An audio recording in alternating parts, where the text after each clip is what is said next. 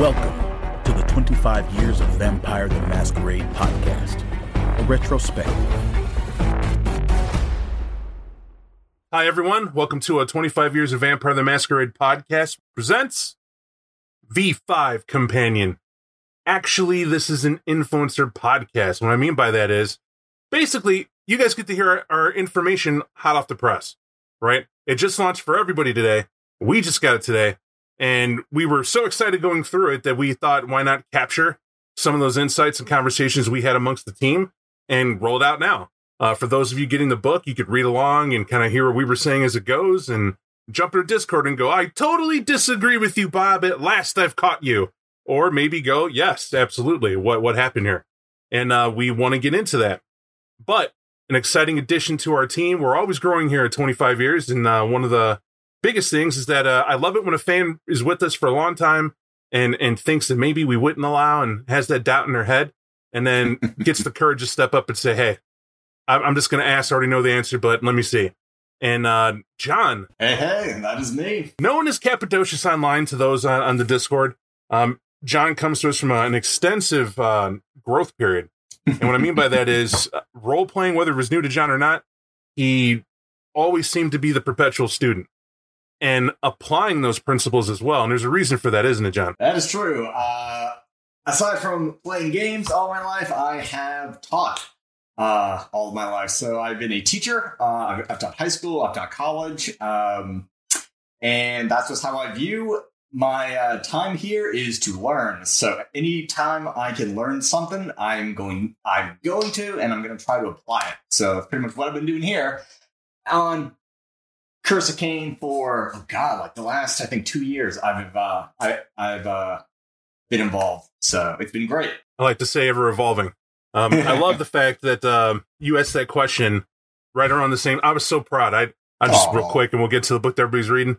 Uh, the issue is is that a lot of folks believe that uh, I'm going to go around and open up the doors and kick opportunities everybody's way. No opportunity ever exists like that. An opportunity is only ever an opportunity when you seize the moment. And those are the people I want, is those who dare, those who get past that fear to reach out and try to better themselves. I'm not saying it's going to go like John for everybody. In fact, I know it won't. John and go through an extensive interviewing process. It took two years for him to be mm-hmm. there and apply and influence the community and and and be available. Do and, and what I mean by be available, John, what I liked about it is every single time you, you made me aware of what you wanted to do, where you're going to be, and how it was going to be done. Just just like any other adult would in every other walk of life. Yeah. Mm-hmm. Cheers. But as gamers, we know gamers. yes, we do. Yes, we do. and so, you know, you're never, ever, ever from a business sense, from even a friendly getting together, doing a podcast sense. If we can't rely on you, what the hell? Right? Yeah, right. And that's, it's just basic things. So just some food for thought, folks. And of course, DJ. Hey, everybody. I'm good. I'm excited. Chris. Good to go. Man of many names. Devil Monkey of the East Coast, for instance. Yep. Uh, the Devil Brahmin. All right, so we got everybody down here recognized. Um, guys, I hope you feel warmed up. I know it's a it's a nervous podcast. Um, let's just say that never before have I said we just read it, guys. Let's talk about it because I know the fear. Right? There's a fear there, but there's a fear for everybody when it's new. Right? Nobody wants to get it wrong. Guess what, guys? I don't care if you get it wrong exactly, but that we speak to it and bring awareness is what this is all about. Generate excitement. Am I right? That's right. Yep. Do it. So, all right. Without further ado, we're getting to the source book. Which, off the bat, let's talk about this cover for a minute. Right now, I know nobody paid for it, but yep. this cover's pretty cool. Right? Obviously, we only got it PDF, so I'm assuming some somewhere to be sold as book. I have no idea about those insights. Uh, just when I got it, immediately I was like, "This is definitely V5 because it looks stylistic." Oh yeah, like I'm in the middle of a photo shoot, which uh, I I enjoy that by the way. I originally was like, "This sucks," because everybody looks realistic. Now, if it's not V5 style, uh, even on my shelf when I have the V5 books lined up, I like the way V5 looks like another world. Oh yeah, nice, sexy, sexy players mm. are over here. but uh, you know, the old green books are for those people who play that in-depth V20, right? Uh, which I am, but that's not the point. Uh, so V5 Companion had some promises in here. I want to cut to that off the bat. DJ, help us out. What was some of the things that people wanted to hear about was in this book?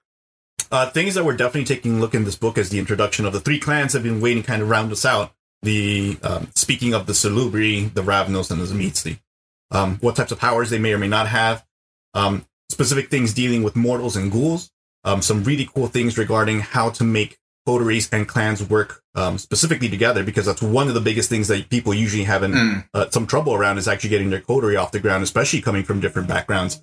And uh, my favorite part is that there's a rules and errata update for the core book um, listed at the end, so we'll definitely be digging into that.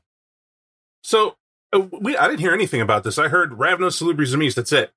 That's what's going to be here in the new discipline power up. That's all anybody cared about. So to that end, John, let's just care only what people care about. You heard heard me ramble. John's here. Thank you for putting up with that. But oh, let's cheers. get Yeah, no problem. to the Ravno update. And John, welcome. It's your first pod. Thank you. Take it away. All right, Ravno. So, those of us who have been playing since you know, since this game line came out, like I like, oh god, I've been playing Vampire since like '95. So I've seen the Ravno in all of their versions. Um, and I would say, out of all the versions of the Ravno I've seen, this is probably uh the most general one that isn't going to piss too many people off. I don't think. Um, right there, real quick. That's important to note, right? I felt that there was a gun to the head of these guys writing it. yeah, it's like guys, whatever Right? you do. And that's what I figured out that clan symbol is. It's the end of a barrel pointed at you, right? It had to be what it was, right? Oh, it's like, exactly. don't you dare. I've heard all sorts of threats. I heard if they put anything relating here to what they were, I'm done. I'm breaking up with the game. And I was like, wow, that's that's a pretty deep threat. And then Yeah. and, and then it was resonated in worse ways, right? That's the most least negative term I heard it. And I was like, well, geez. Like, can we just see what they got? Can we yeah, what's going on? So I don't know And- who hired the hit squad, but there it is, right? Yeah, and you know, clearly it worked because there are a lot of words in the Ravno that begin with R, but they don't ever end with O or M. So that's good. That's a start. Um, and the way they pitched them, um, as I said, very general. Um, it's not tied to any, you know, deep cultural background, deep history in that way. These are just people who like to travel, who but are compelled to travel for a very interesting reason, um, which I really enjoyed. And I'm not going to spoil it because y'all can just I will. get the book. I will. Wait, Okay, I was totally just saying, do whoa, whoa, whoa, what are we, what are we talking? No, it. no, hold on, hold No. on, John, Yeah. John, you spoil it. Okay. Get everybody's got it. This came out today. right. Everybody has it. We're discussing it, man. All Dig. right, let's do it. So the Bane, the Bane of the Ravno. Oh, you're jumping It- to the Bane, John, too quick. DJ, what'd you Ah. have? I was about to say. so to add to it, Meat right? and So, potatoes. so Meat and before, potatoes. before we even get to it, I think the John mentioned a good portion of it, but I think what makes it the best is rather than having to figure out what to do with the Ravnos prior, the way the Ravnos are written up are the Ravnos now. So the way their write up is all based off of the death of their antediluvian, and Mm. it cleans the slate. It cleans the slate so you don't have to worry about who they were at one point past. The, their, their founder, done gone. Done gone. All that matters are those that are currently still standing and what they represent currently. So they're how's that new? I'm gonna challenge that. How's that new? I'm not saying it's new new, but in terms of how it could have gone in terms of a write up, it, it feels like a fresh carte blanche. A fresh carte blanche. Is that true? Tell me about the Bane, John. All right, so the Bane. So we all know that since the Ravno as a clan were kind of in vogue from all the various versions, we all know that they like to travel. That's kind of what they did. They traveled from the east to the west, up, down, whatever. But in V5, their Bane compels them to travel. And that is due to, as DJ just mentioned, what happened to their clan founder, right? Because he is dead and gone no more, right? And that that event has translated to his progeny so that if they stay in one place longer than a certain specified amount of time, their blood begins to attempt to harm and indeed possibly kill them, right? Which is that link from when they when that great death happened, it's trickling down to his uh to his uh progeny and it compels them to travel it compels them to move um they've always got this thing in the back of their minds that they are going to die one day if they don't keep on the move which i thought was an interesting way of kind of blending um how this clan has been presented in the past with what has happened Now, Right. well, here's here's what baffles me. Right? I've seen Queen of the Damned. We all have. I've read was- that book. Yeah. and they brought it right in. They brought it right into this. I don't even consider this to be necessary. This isn't a bad write-in for what Hmm. you have, but I, I actually applaud if this is a cheeky, on purpose thing they did for Ravno as a whole. That you had to have Ravno, you wanted to have it, you weren't happy, you won't let us kill it off, you won't let it, you need him, you want him, fine here. And oh, look what happened. Their founder burned in the sun. So Yeah. now, whenever you rest in one place, you too will burn and you'll feel it. You'll start taking ag if you're in within one mile if it, basically if you sleep one night in one place, you have to move at least one mile to sleep in a different one. Because if you don't, you'll suffer ag. Right? You're basically your blood is burning up as if it's the after effects. What it? There's no explanation as to why that would happen. Of course, you couldn't give one. It's your it's your founder did it, but I can give you one. Mm. If you will see this when we talk about the Tzimisce as well. Mm. V5 folks, if we haven't caught on, I made the comment that it's like a video game, and indeed we could say it is. Easier to build, maybe for programmers. I don't know. I'm not one. I've heard some say, yeah, fo- follows to understanding. I'm telling you right now, no, it follows to an Anne Rice universe logic. Hmm. All vampires originate from one source. No matter what the characteristics of the most powerful line, we can consider Tzimisce, Lasombra, all them, all the founders to be royalty, blood royalty. They're the original ones to be at the foot of Akasha. They know who she is. And then they're powerful enough to spread out and form their own groups because now we all share the same disciplines. No one has a unique discipline, right? It's all shared from something. You can have a derivative, you learned a different skill set with it, but they all come from the same because the Ravno, they have Chimerstry still, but it's not its own. It's considered part of Obfuscate, That is true. right? Mhm. And because of that, okay, eye opener. But now, oh, just hold it. That's my theory. It made it digestible. I love the Anne Rice universe, and I'm actually like super happy, right? Because now I can tell you that you aligned the passion of the game in with what a vampire is. And now we can all see with the churches of Cain, now they have more relevance, Mm. right? Now that makes more sense. Our blood comes from an original source. The Sabbat are verified, right? If the founders disobeyed and all, and who knows what that's going to look like, that's Oh, all yeah. verified now. And you brought it into one home. But here's the succinct problem. I don't think that it's that. Like, I have a sinking suspicion that may not be where they went with it. And I'm really curious as to what you guys think. I have to say I'm still the same mindset you are because that's exactly what I thought in terms of it being like a, like Queen of the Damn situation. Because in the back of my head, now that I think of Ravnos and I think about how that Bane is catching up to them, they stay in one spot too long. It's almost as if they're getting fried the exact same way their antediluvian did, except from the inside. It's that that ghost that just continues to travel across from them. So it's almost like you're watching an RTS game and someone's like way too long and you see the light. my fault. I didn't explain it. If anybody is not unfamiliar with uh, Anne Rice's writing, um, in Interview with the Vampire, they talk about the ancients, the first vampires. They get thrown in the sun. Their caretaker takes their torpid bodies and chucks them in the sun to destroy them, to free themselves of it, not knowing what that would do to the descendants of them. But when they do that, all the descendants burn. That's what happens. They don't, but their descendants do. Like they're so powerful, they're able to sustain the damage of the sun and end up going back in it but everyone not strong of blood burns the hell up and worse. And that's what happens. And that's exactly what the Ravno thing is, right? But with their own antediluvian. Now that's interesting. I think that's cool, but that's the correlation. I'm not pulling it out of thin air. Um, but I, I didn't even create it, right? I think Anne Rice is a great writer. Uh, but I also think guys, guys that are writing our hobby are good too. And I like it when it's a head nod of vampire stuff. One influences the other genre, right? This is cool. I, I am trying to offshoot anybody who goes, that's so crap. It's not crappy.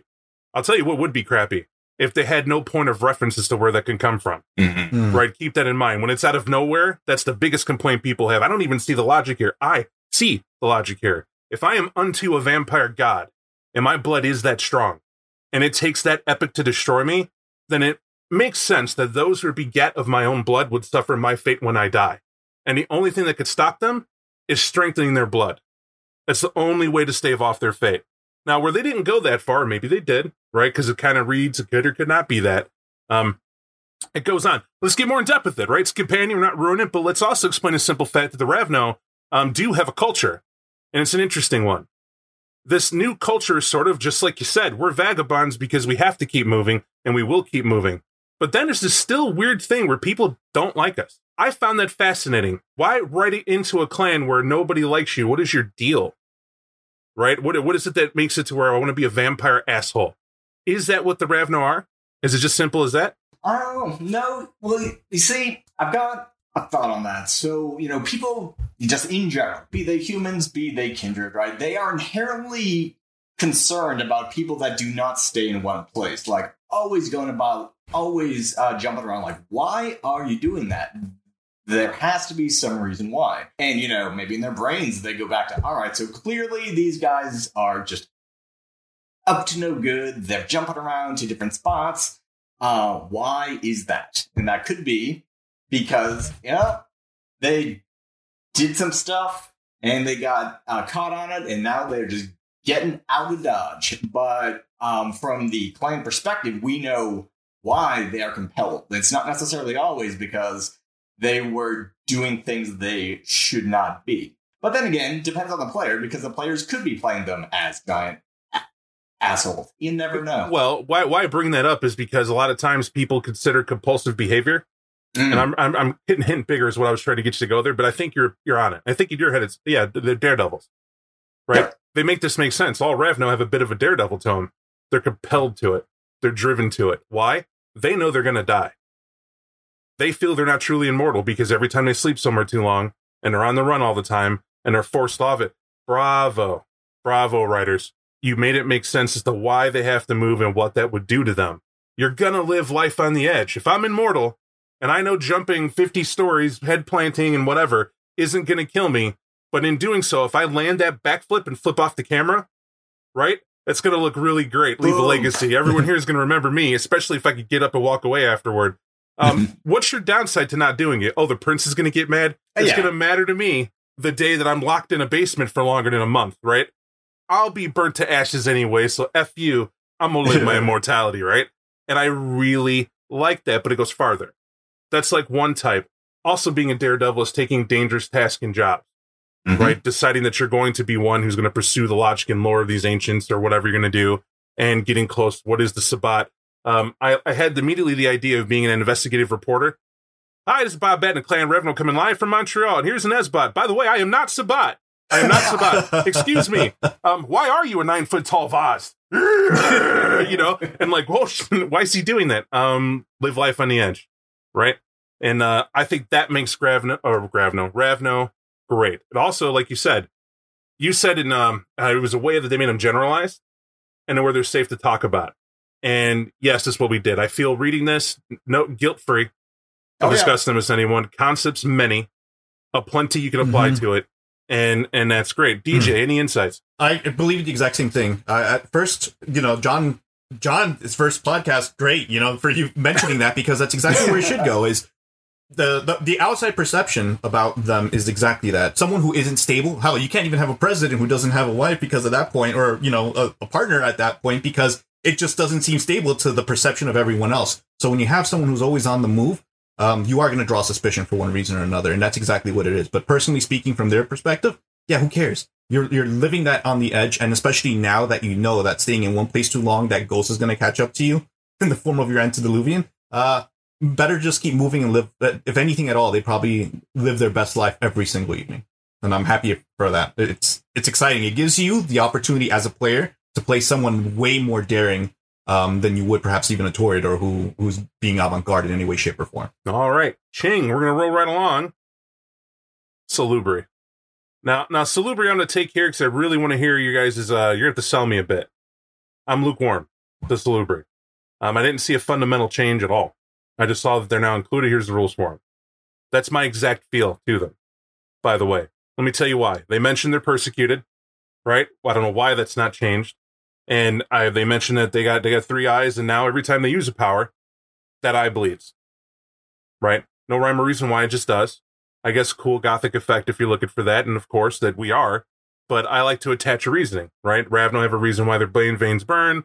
What's the reasoning here? Uh, DJ from uh, reading Kindred of the East, we know they established that Saulot failed his ascension and had a bastardized ideology of it, bringing back telling everybody you could get Golconda, but he didn't get it, right? Was how it went down. And then writers said, well, he could get it. And then there was a where he might get it. And then it was like, no. But then there's all this evidence that no, Saulot was a bastard throughout the world of darkness. So, okay. Now we're here again where they're saying the rumor that he might have hit it and these guys are going to help you. But that's the same rumor we've been chewing on forever and a day. Right. And in addition to, I'm just laying all the evidence out for you guys to just beat me up here. Um, in addition to, you have it to where the Salubri are also this group that's, uh, they describe them as defeated. I'm going to counter that. the Tremere got their ass kicked in V5. And the Salubri are still around stomping. They're still walking. They're still having fun, still doing their thing, living their life. Um, but now that we're back to this whole thing where there might be only seven or only rumored seven. I really wish they would write something about the seven. Where's Mm. this big rumor that only the seven of seven of seven is going to be here? Now there is a group called Seven in Requiem. Like, make it happen. Stop flirting. Right? Get, stop flirting. Make it happen if you're going to do it. If not, quit it. Right? It's it's that simple. Stop playing with my emotions. Uh, but it depends on what you're looking at here. Now, when I read the Salubrian coming through here, the the greatest part about this section was the artwork. Everyone was always Yeah. looking for a solid Salubri picture that would look realistic, but they show you probably why you're hunting the weird alien in the alleyway with three eyes.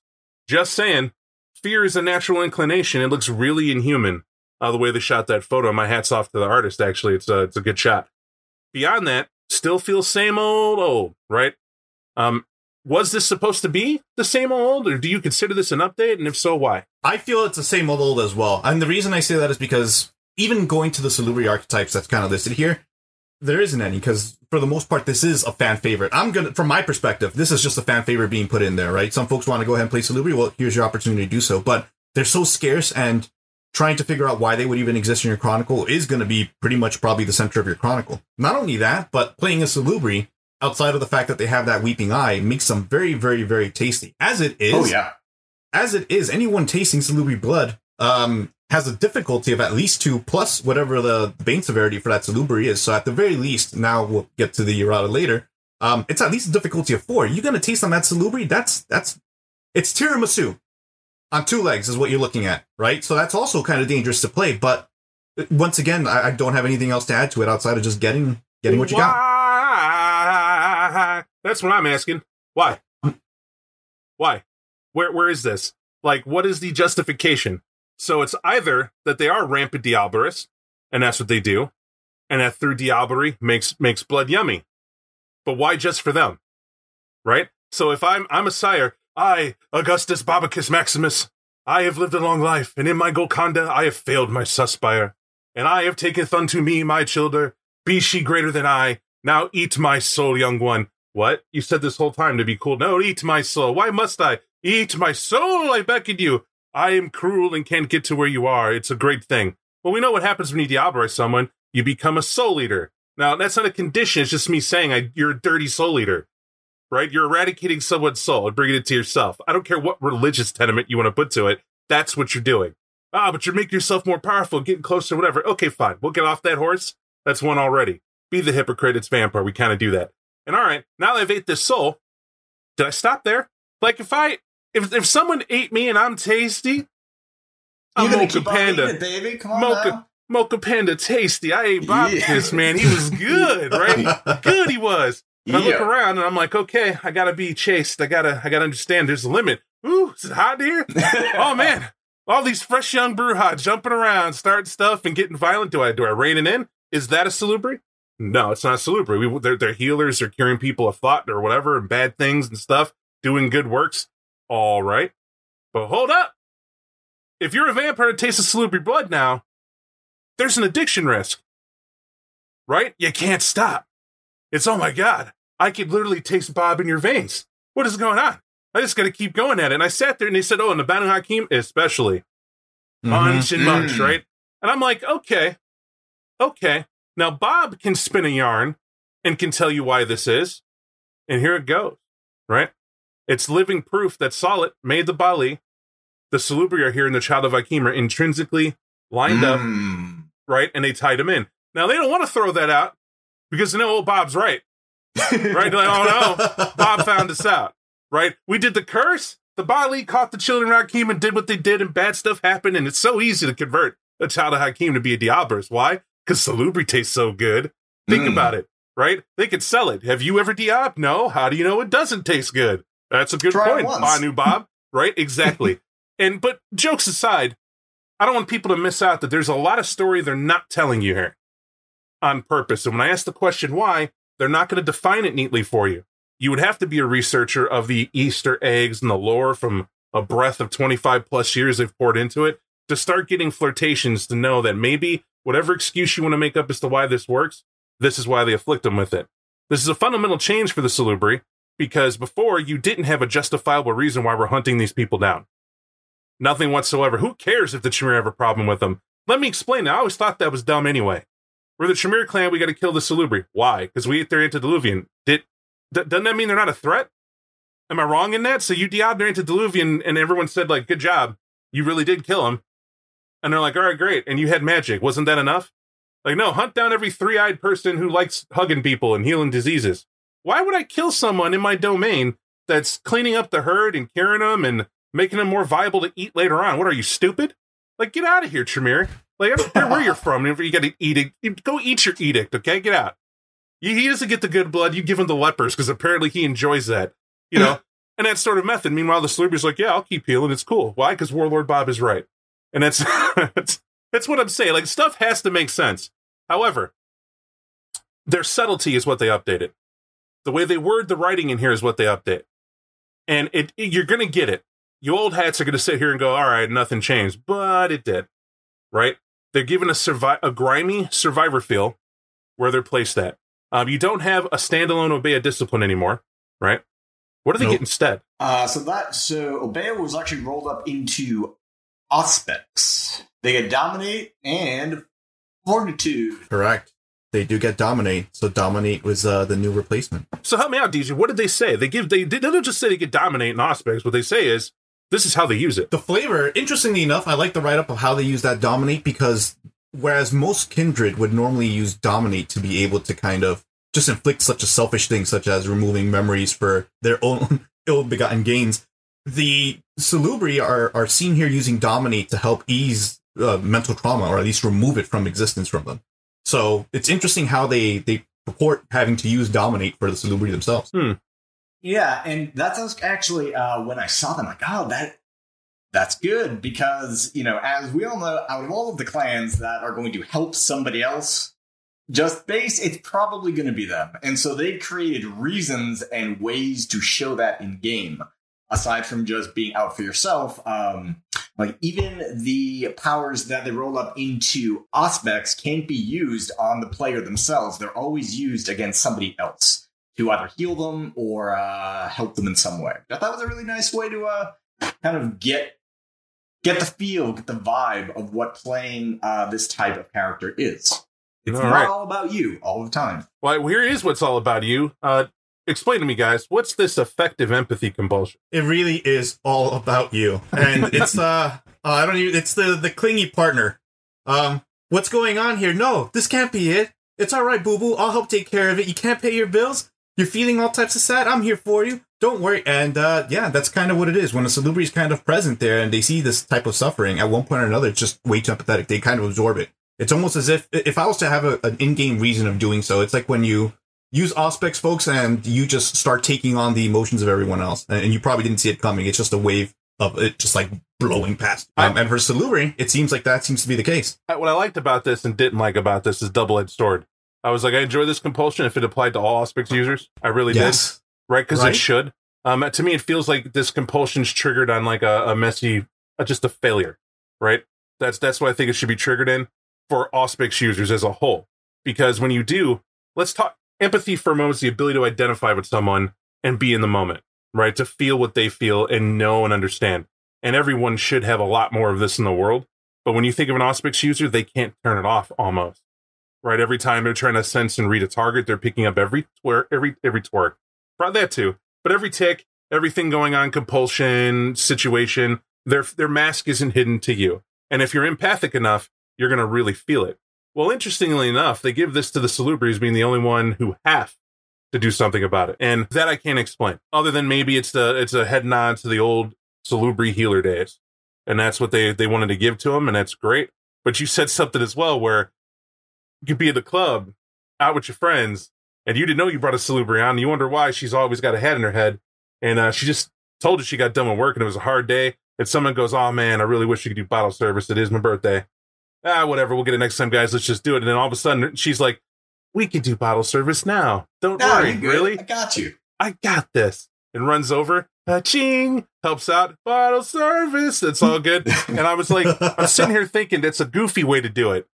But essentially, that's a that's a rough explanation of how one could roll it out. I really doubt people are going to treat it just like that because it's supposed to be in coterie typically, uh, vampiric need. But it's weird because don't people already do that though? You're in my coterie, you come in espousing a problem, don't I solve it with you? You would anticipate it, right? You'd actually think that's the way players would actually do it. All right, but maybe you don't. But now there's a rule mechanic saying you must, you must. And now that means in my coterie, any salubri's welcome.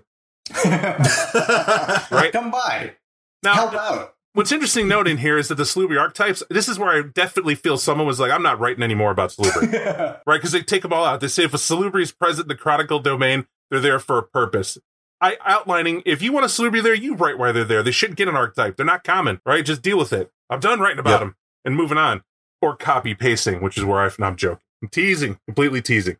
Um, but rolling on, we get to the long, dun, awaited write up on the Tzimisce, the dragons, the old clan voivodes, stokers. I hate that, by the way. Um, with with their own quote: "Not to lead, not to triumph, but to rule, to own utterly." First and foremost, bravo, bravo from the bottom of my heart. I've long felt the Tzimisce were just immature as it got. That they didn't have a purpose. They didn't have a point. They were literally the uh, the the horror, horrific, terrible, grimdark of the vampire universe. They were there just to be creepy and to help people have a reason for instant weight loss or whatever you want to do. I joke all the time about that. That if you're a Tzimisce, everything's perfect. You want to seduce someone? Ah, it's a beautiful person. Shove them in a building and come out with 10 people. Right? Like there's never been. First off, that's me just super clowning when it comes to that. But am I wrong in the fact that most of Tzimisce usages that you've witnessed in game or in a LARP come from a player not really caring about creating something horrific because most people don't have that in their nature or imagination to do, but they just want to be something feared. Yeah, truth. And uh you can kind of tell with how they've put the powers in where uh we'll get to a little bit later, but um the types of ways you can change your body are pretty much every type of use I've seen in a LARP is either claws or protection for armor, and that's in here. I'm like, oh, interesting. I see I see that now. Right. I like how you pointed that out that the limitation of the imagination common that is shared amongst the people who've actually used it, they made it the Mhm. go to. All sorts of things should come up, but that's where you did. Here's why. I think as artists, artists can go hog wild in creating a terrifying image of a, of a Tzimisce user. How many times have you seen a player go, my horde form is, uh, um, I'm tall, I'm big. Werewolves are scary. I got, a, I got a huge mouth. I got fur. I have fur and, uh, I got claws and I'm strong and I hurt things. Urgh. Mm, I'm a voivode now. And they sit around, grab a glass of wine and voivode it up. Like they, they don't know what this monstrous clan would think like. And then they said, you know who acts a lot like a Tzimisce? And I really feel this happened. I think that whole crew, Achilli included, were sitting back playing D&D one night and they encountered a dragon, right? And so this, I don't know, was might have been a red dragon, and they were like, ah, in the mountain, we got to get the gold. And he was like, you are all in my horde now. You will never leave my mountain. Welcome to the Undermountain. You will never get out. And you're mine for all time. And, and, and then someone went, where did I hear that from before? And then you think about it, I don't know, an entire clan? Really? right? The whole feel of the Tzimisce is that, right? DJ, why? It's because it's it's well, one of the things that Timesolve built into it is because they are masters of their own, not only domain self, they are masters of themselves. They're masters of everything that they believe they touch. So much so that at this given moment in time, one of the things that comes interesting, you're like, well, wait a second, why are they showing up outside of a Sabbat book? And even more so, why are they inclined to not want to be in the Camarilla, but somehow in the Anarchs? Is because this is all the reason why they even were the first ones to join the Anarch Revolt. Each Tzimisce is a master of themselves, and they can't bear seeing someone above them try to hoard them as well when they're trying to hoard their own, right? So you could see why they would want to break out, why they would want to own their own. And I, I've seen, I think a little bit earlier, um, I read some folks going like, well, isn't it odd that they would end up in the Anarchs? Do you really think it's odd? I don't think it's odd. I, I think it's just a natural conclusion for them, especially if, for those of them who are not in Sabbat, tend to break away. That they were the original anarchists. I, I felt a very romantic pull to this was added to this clan that I think was always there unbidden, unspoken about. And that is outlining how they choose their children. They give you that Hmm. compulsion that they view their child as property. That some do. Yes. And whenever they use this phrasing, well, some to me might feel this way. It means they do feel this way, but you, the player, may not. Right? They give you permission not to go with their direction. That's exactly how I hear it every time. They do it for you. Enjoy that. But I'm going to go with them on this. If I am a Tzimisce and my blood is important because I am so amazing, right? So now when I gift my blood upon you, it's because your flesh and spirit, I wanted to join mine. And so I gifted it to you, but that makes you mine. I don't care what you do now, child. Go play. What's this? You know my domain. You will be home every night. Please, have I not given you a good home? Is are these servants not pleasing? Of course they are. And you're thinking, he really loves me. Here's the reality. He turns around and grabs his other playthings and brings and clutches them close. And he enjoys them too. Meanwhile, he tells you to go out and have fun. You go out to have fun and you act out. Why did he make me immortal? Why did he do this? Very humane things. Why? When you are a lover and it's new and it's hot, and I do mean just lovers, we are not talking love, you first learn to covet, right? Whether it was the emotions this person makes you feel, the physicality of it, the closeness, or both, or all the above, whatever it is, you want them to be you and only you no matter what. And you want it to never end. And you do whatever you can to keep it there, except reality and life kick in, right? People got to fucking sleep. Someone's got to eat. You got to bathe. You got to like, get some air. You got to do something, right? That's what you're thinking. However, there is people who exist and thrive in that environment to where they help and complement each other, recognizing that's what it is, but they help each other in life. And that's how they add fuel and keep a very healthy and rewarding relationship together. But for those people who don't hit that actual pinnacle of love and understanding, they are stuck at believing they do, and they are only left with this obsession. And so, why I did this to go on this length to explain exactly what they, where that emotion comes from for this clan. They call them dragons for the fun half, but they're avoiding that dangerous topic that some people might find. Well, I don't feel that way, Bob. Yeah, don't. This is how it makes sense to me, right? Because if you've ever been spurned, imagine that you grabbed someone, you loved them, you made them their world, you gave them all the gifts and everything they ever needed, and they said you and only you, and then told you this got routine, I fell out of love, and they walked away, but we could be friends. You hated. You hated with a wrath not felt, right? That's every man and woman. You felt this pain so severe that you had nothing to turn to, and eventually you grow up. You mature out of it. You realize, yeah, I, I didn't look for it. I didn't really love them. I coveted them, and I loved my perception of them, not who they were. And in turn, I did get lazy. I gave them everything they want, but I didn't care about how they felt. I didn't do anything like that, and I didn't make that a rewarding relationship. So, okay, that's why they moved on. Tzimisce don't give a shit about that. If I'm your Tzimisce Lord, I am the dragon. When I grasp you, you're mine. So you go out and play, but you come home, and if you don't, I will send my hounds. I will send my schlock guy out to bring you back to me. And when yet when I do, I may harm you because you're my flesh, but I won't kill you. No, no. Lessons will be taught. I will hammer home the traditions that uh, my people have, that we have because you are mine. And I don't care. If I take your leg, it's my leg to take. Doesn't matter that it mars your appearance, but I'll have you crawl on the ground every time you see me. This seems better. You seem more attentive and loving because now you know my wrath can get worse. But you don't wish to wake the dragon, to quote Game of Thrones, right? Exactly. I mean, this all ties into a whole lot of fun, uh, pop wise and otherwise. And the coolest aspect is they talk about havens too. Did you ever wonder why was the Mies were like, why would you make yourself part of a haven and grow into this place? And if you did, wouldn't you take better care of it? Why is it always shitty? Yeah, you might if you cared. That's the point. If I if DJ, you're the dragon, you decide I'm gonna live in a shithole right now, but that's because I own 500 miles of shitholes, right? I might decide to live in this crappy place and go to another crappy place and then go to another one. But to me, they're awesome because they're mine. Yeah. Exactly. exactly. Exactly. And and and truly that was what I enjoyed most about how they put this claim in here was they really tried to get people to understand that what drives them is control. And it's not just control of being able to tell somebody to go do something, right? That's a level of control, but their control is total. That extends to the hearts, the minds, everything around them is theirs. It's not just they have the authority to say, hey, you, go kill that guy for me. It's that when, it's that if they say that, you want to do it. You are eager to do it because they control you in that way. Better said would be a strong grasp of the chin mm. and a mm. question asked, do you not love your Lord and Master? Oh, and of course you're right. going to say, of, of course. What, what troubles you? I do love you, my favorite. But what troubles me need not trouble you. That Ventrue still has a better car than mine. I'll simply buy you a new one. I don't want a new one. I want his. I want his. That's exactly what I was thinking. I want his. Right? And it, and then what does this person do? They're like, I know what the master wants. I actually can please him. Off they go. Right? Because it's in their blood to do so, right? Or they turn around and turn the screws on their playthings because they're a dragon who covets. It's great. Now, it's almost poisonous to talk about what's in here because everything they did with the Tzimisce was amazing in this book. I thought, right? Um, talk to me though about vicissitude. That's what everybody's waiting for. How did that change? And uh, DJ, take a stab. Run here with the mechanics. Say this with Sure.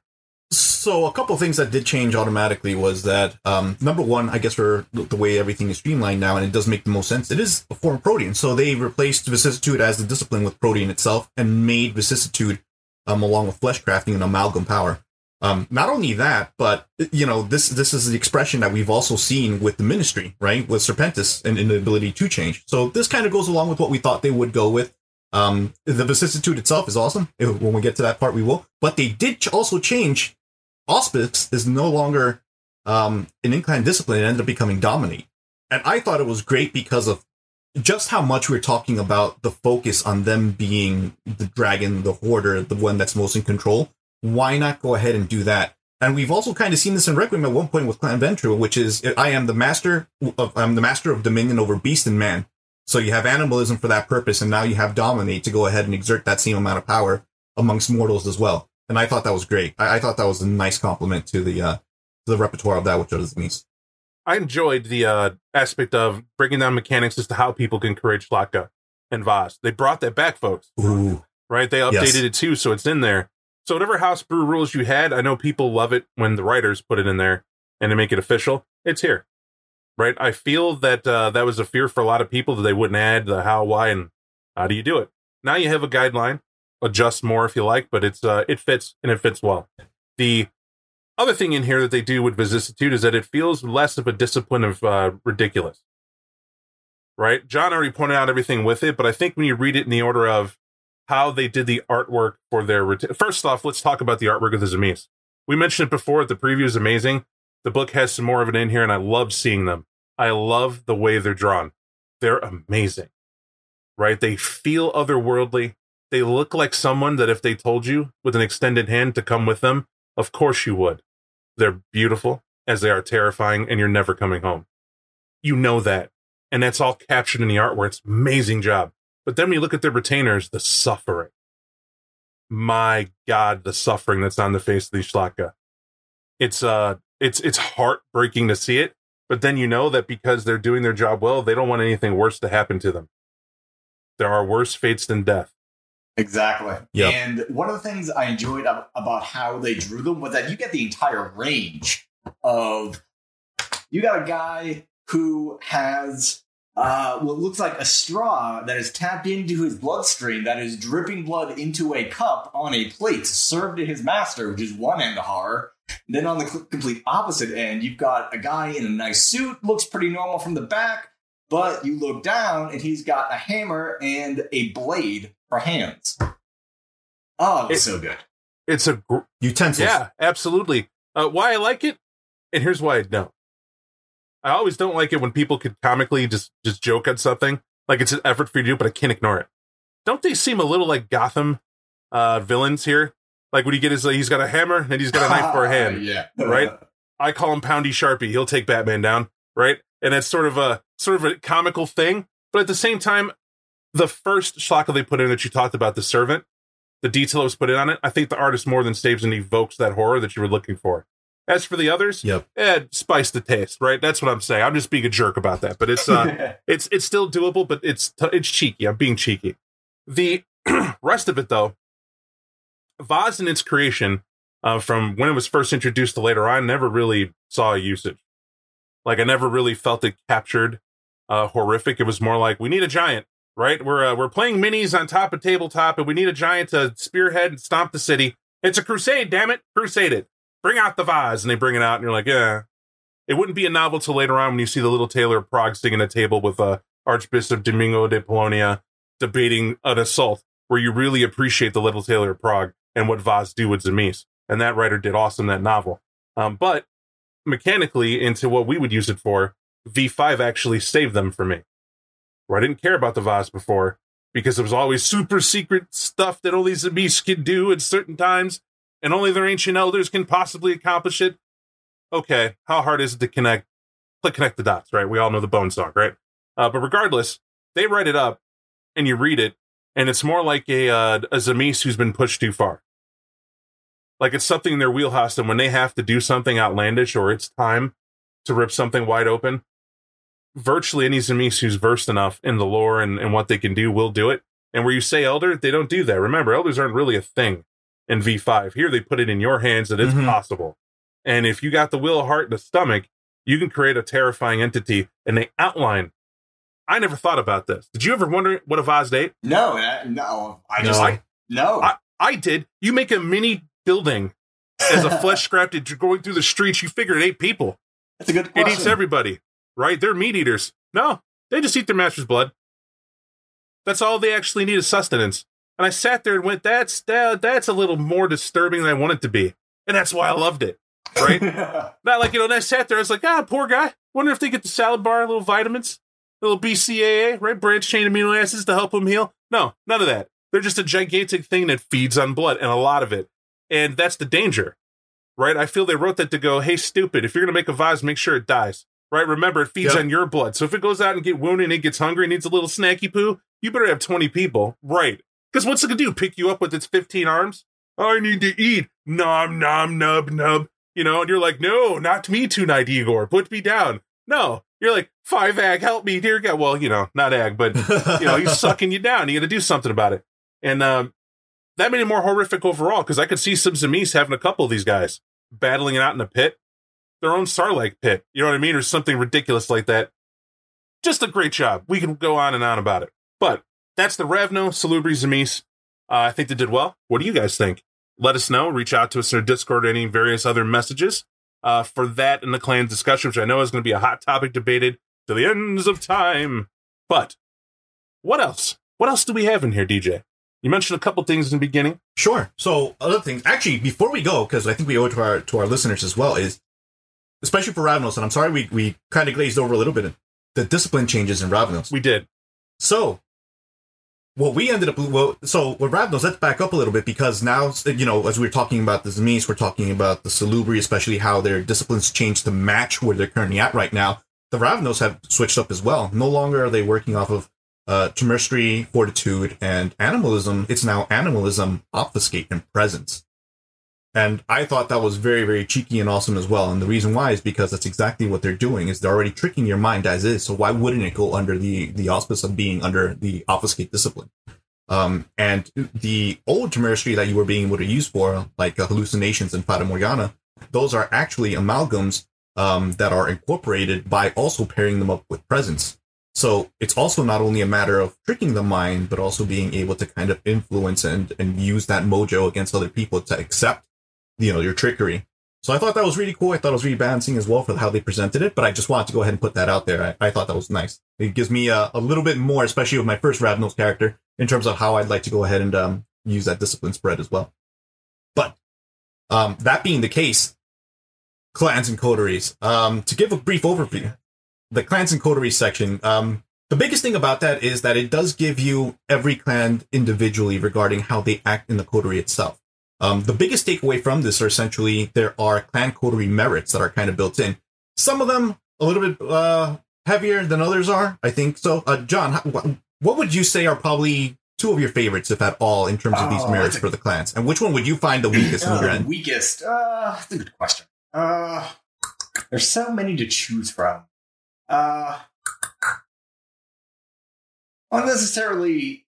Uh, I mean, I, I, I don't think any of them are inherently worse than the other. I mean, there's always some way to use it given the game that you're playing. Um, some are obviously more useful than others, so some can only be used uh, a certain amount of time. So, like, you can only use it per game session. Others can be used as it is kind of pops up as a need. So those I would just say, just from a base, are probably the ones that are just from a game perspective, just inherently more useful. Um, I I personally just enjoy how it how those uh, perks kind of give players an idea of how they can play their character as a member of a clan in a coterie, right? Like it gives them some kind of uh, hook to base their play on, um, which I think a, is good for all players because no matter how many years of experience you got, at some point you're going to need some help. And this does a good job of giving you that first little hook to help out. Um, my personal favorite, though, just for uh, sarcasm's sake, is the Brujah because it's pretty much like anytime someone needs some help, you can just pop up and give them this inspiring pep, pep talk, and boom, they're going to get some help. And now, because it did come up, you did not have an issue with your audio connection. I do have a speech impediment, and it will pop up occasionally. So do not change your computer My man, settings. It's I'm gonna- just I'm- me. my man, I'm gonna ask. I'm gonna ask you right now, straight up, Yeah. John. We can to- we can let you stand on. We can let you die in that hill. Much respect, much love. Uh, never were we gonna bring it up or even address or even recognize that occurred, uh, Oh. because we don't think it injures you. So, oh, cheers. um, we could edit out you saying that. We can edit out that that occurred. That's up to you. Um, nah, keep it in there. I don't really care. So, You got it. So he, he won't touch it. That's that's how that works. Um, but uh, my hat's off to you, man. That's a lot of respect. But you were saying boot and rally, and I agree. Boomer Alley. Yeah. Their ability to stand up and uh, it, it just basically shit talk the guy, right? it's like ba- best way to have a bad situation is try again harder and, and have a Right. and have a frenzy prone coterie mate impress upon you the error of your ways. I read that so many ways. Is this the guy going, Are you serious? That's all you got, bro? You call that a punch? Like, is that r- really?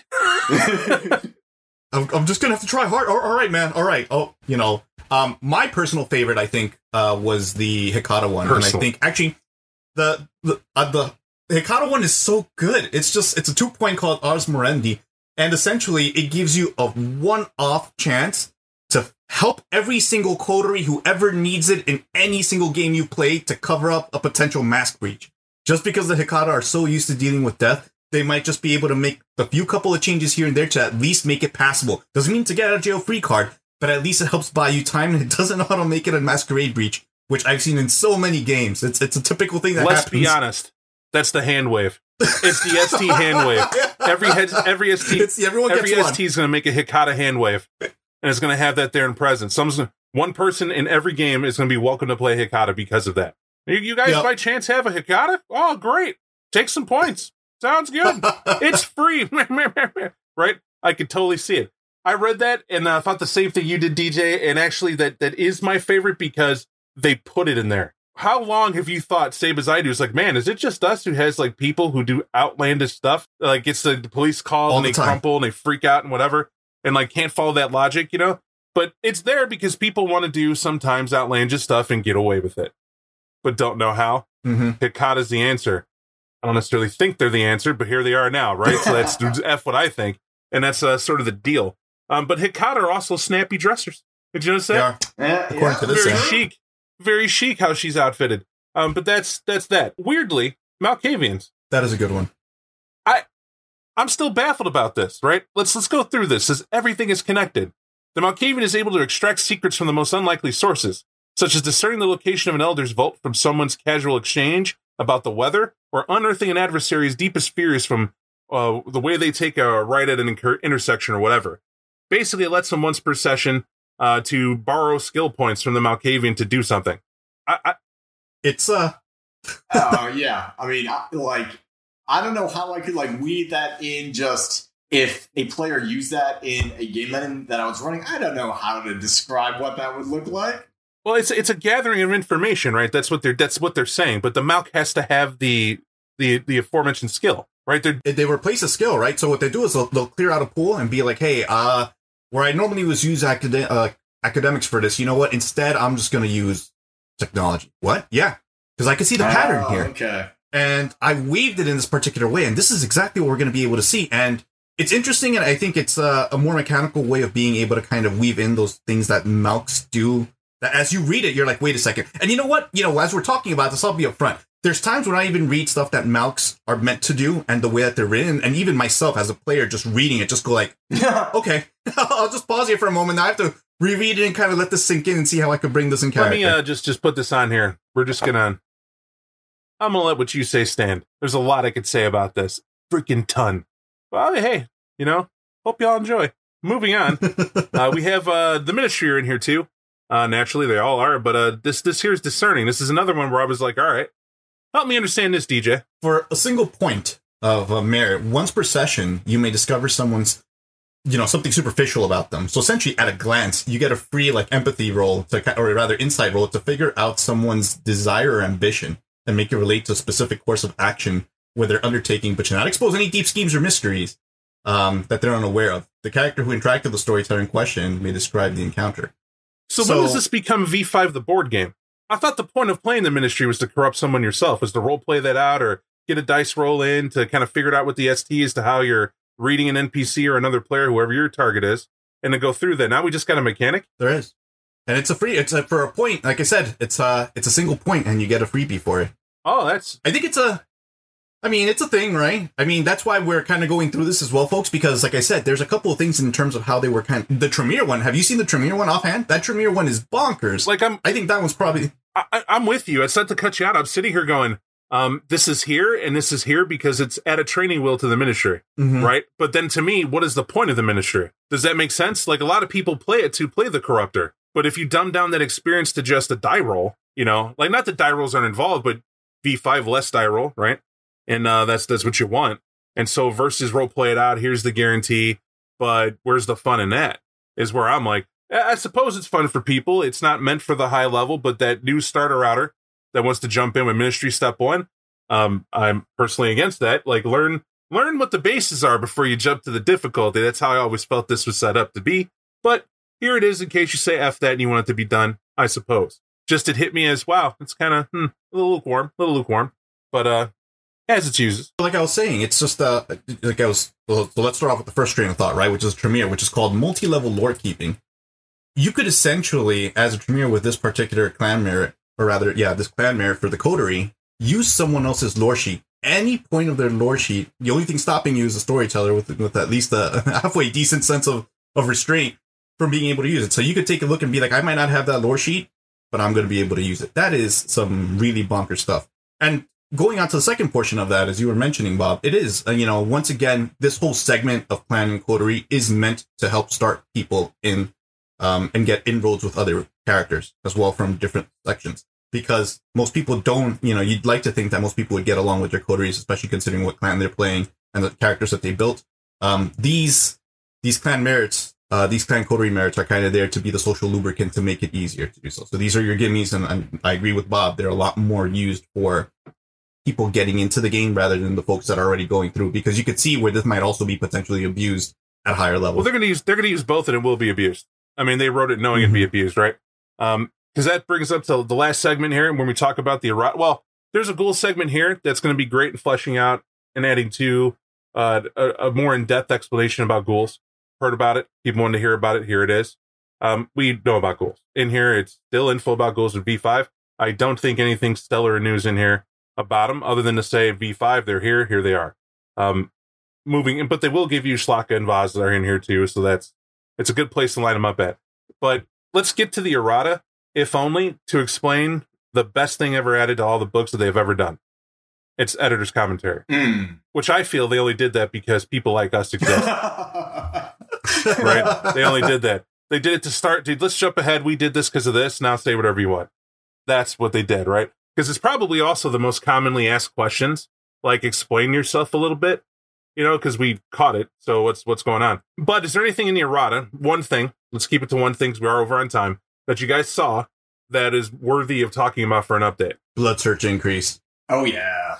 Definitely. And the reason I say that is because in uh, comparing to V20 where you could, you know, burn a blood to kind of increase a stat for the remainder of the scene, uh, to be able to kind of get your vampire up and going and feel that potential of power. Originally, the blood surge at at least one blood potency level was a one for one. So you're risking rousing your beast and getting it hungrier just for like a single benefit of a single die. And it isn't until later levels of blood potency that you start seeing it pay off. No, no. Here, they let you know you're right. That investment should mean something to you, especially at earlier levels. So they bumped up the, the, the level from instead of zero to five to one to six. So even at blood potency one, your blood surge and your investment of that hunger is going to yield two dice on any action that you take whenever you do end up uh, surging. So I thought that was really cool because it makes your character feel that much stronger. It gives your character that much more potential to act out accordingly as that vampire. And especially, especially because we don't have blood traits anymore as we did in the previous system. And rousing for blood is just that much more important because it could bring you that much closer to frenzy. It's worth the investment at this moment. Couldn't agree. Um, and for that that alone, they do have some other key points in here. Um, but don't let it go, right, folks? Just uh, pick it up. It's free. Um, it's at uh, I believe it's wad.com, worldofdarkness.com, where I got mine, Mhm. where I would go to. Uh, pick up yours and uh, listen to this. Check it out. Uh, and thanks for listening, John. Thank you for being here. DJ, thank you very much as Of course, always. of course. Thank you. Um, excellent job, John. By the way, or welcome addition. Like the insights. Ah, cheers. Thank Um, you. everyone, we will resume. Rage Across the Amazon, of course, is next one released if, uh, unless other vampire stuff drops nice and hot right in our lap. So thank you. Good night. Thank you for listening to our 25 years of Vampire the Masquerade podcast. If you liked what you heard, please reach out and let us know on Twitter at 25 years of VTM, at our email info at 25yearsvtm.com, on Facebook at www.facebook.com slash 25yearsvtm, or on our website www.25yearsvtm.com. If you would like to support us, we can be found at patreon.com slash 25 years of vampire the masquerade